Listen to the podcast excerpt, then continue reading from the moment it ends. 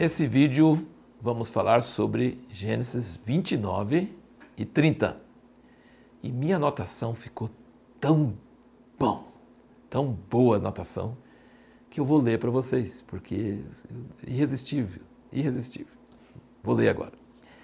Deus usa até os erros e motivações erradas dos homens para atingir seus propósitos usou o engano de Rebeca e Jacó para conseguir a bênção para a pessoa certa. Usou a ira de Isaú para fazer Jacó achar as esposas certas. Usou o engano de Labão, dando a Leia no lugar de Raquel, para que a concorrência das duas irmãs fizesse nascer doze tribos. Ao mesmo tempo, Deus trata com o caráter de cada um não é que Deus concorda com todas as trapaças, todos os enganos e todas as coisas que a gente lê na Bíblia, não. Não é que você pode ler e fazer igual, não. Mas acontece que nós somos humanos e a gente faz coisa errada, às vezes até sem querer, e às vezes querendo e tem que arrepender depois. Mas Deus consegue seus propósitos, Ele é demais.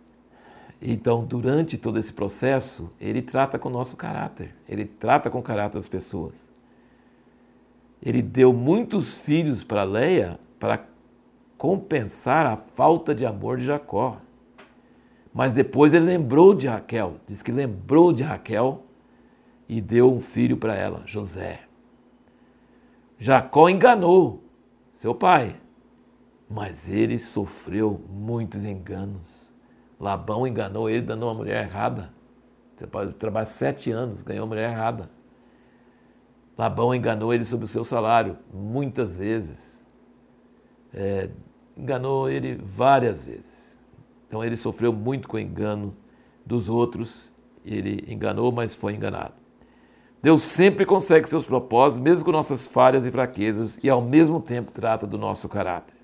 A Bíblia não é só a história do que Deus pode fazer para cumprir seus propósitos, mas é a história de como os homens erram e apesar dos seus erros, Deus ainda consegue seus objetivos.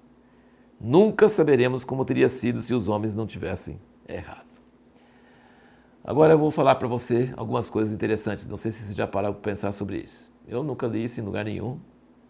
Só de lendo a Bíblia mesmo eu, eu vi isso. Moisés deu a lei. E a lei fala várias coisas, proíbe várias coisas que o próprio Moisés, que escreveu Gênesis, na história dele pessoal, aconteceram. Por exemplo, ele proíbe casar com a irmã, mas Abraão casou com a irmã. Irmã por parte de pai, não de mãe, mas era irmã. Mas na lei é proibido, não pode fazer isso, na lei de Moisés. Mas Moisés registra que Abraão casou com a irmã. Proíbe de casar com a tia, mas o pai de Moisés casou com a tia. Mas Moisés, que nasceu da união do de um homem com a sua tia, né, com a tia dele, não com a tia de Moisés, com a tia do pai dele. Ele nasceu dessa união, mas na lei ele fala: está tá errado, não deve fazer isso. E ele proíbe de casar com duas irmãs. E Jacó casou com duas irmãs. Então você percebe como a palavra de Deus é perfeita. Deus tem um plano, não é plano dele ter incesto, casar com a irmã, casar com tia, casar com duas mulheres irmãs uma da outra. Não é plano de Deus, mas aconteceu na história do povo de Deus essas coisas. Não é o que Deus quer, mas aconteceu. E a Bíblia é bem honesta e fala das coisas que aconteceram, mesmo que não seja a perfeita vontade de Deus que isso aconteça. Outra coisa interessante notar: Sara era estéreo, Rebeca era estéreo, Raquel era estéreo. Que tanto de esterilidade.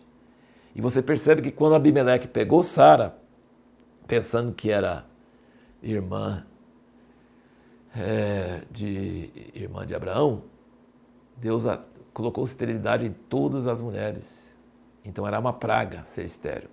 Mas no caso das mulheres, Sara, Rebeca e Raquel, não era uma praga, era uma, um impedimento natural para permitir que Deus fizesse milagres, mostrasse o seu poder miraculoso. E a última coisa que nós queremos falar sobre isso é o seguinte: apesar de Abraão, Isaac e Jacó terem muitas provações, muitas lutas, muitas adversidades, e na verdade dos três, Jacó foi campeão, sofreu a vida inteira problemas de todos os lados e todos os tipos, eles eram abençoados materialmente.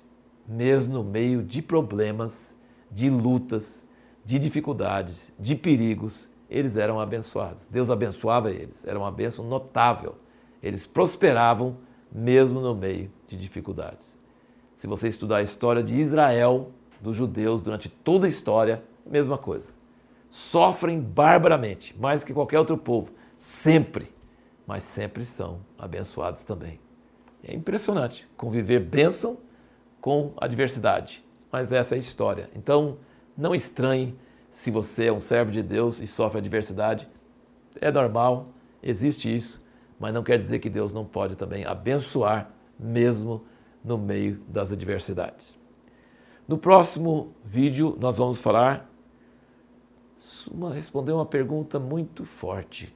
Como você pode ser abençoado se o seu patrão procura de todo jeito te prejudicar?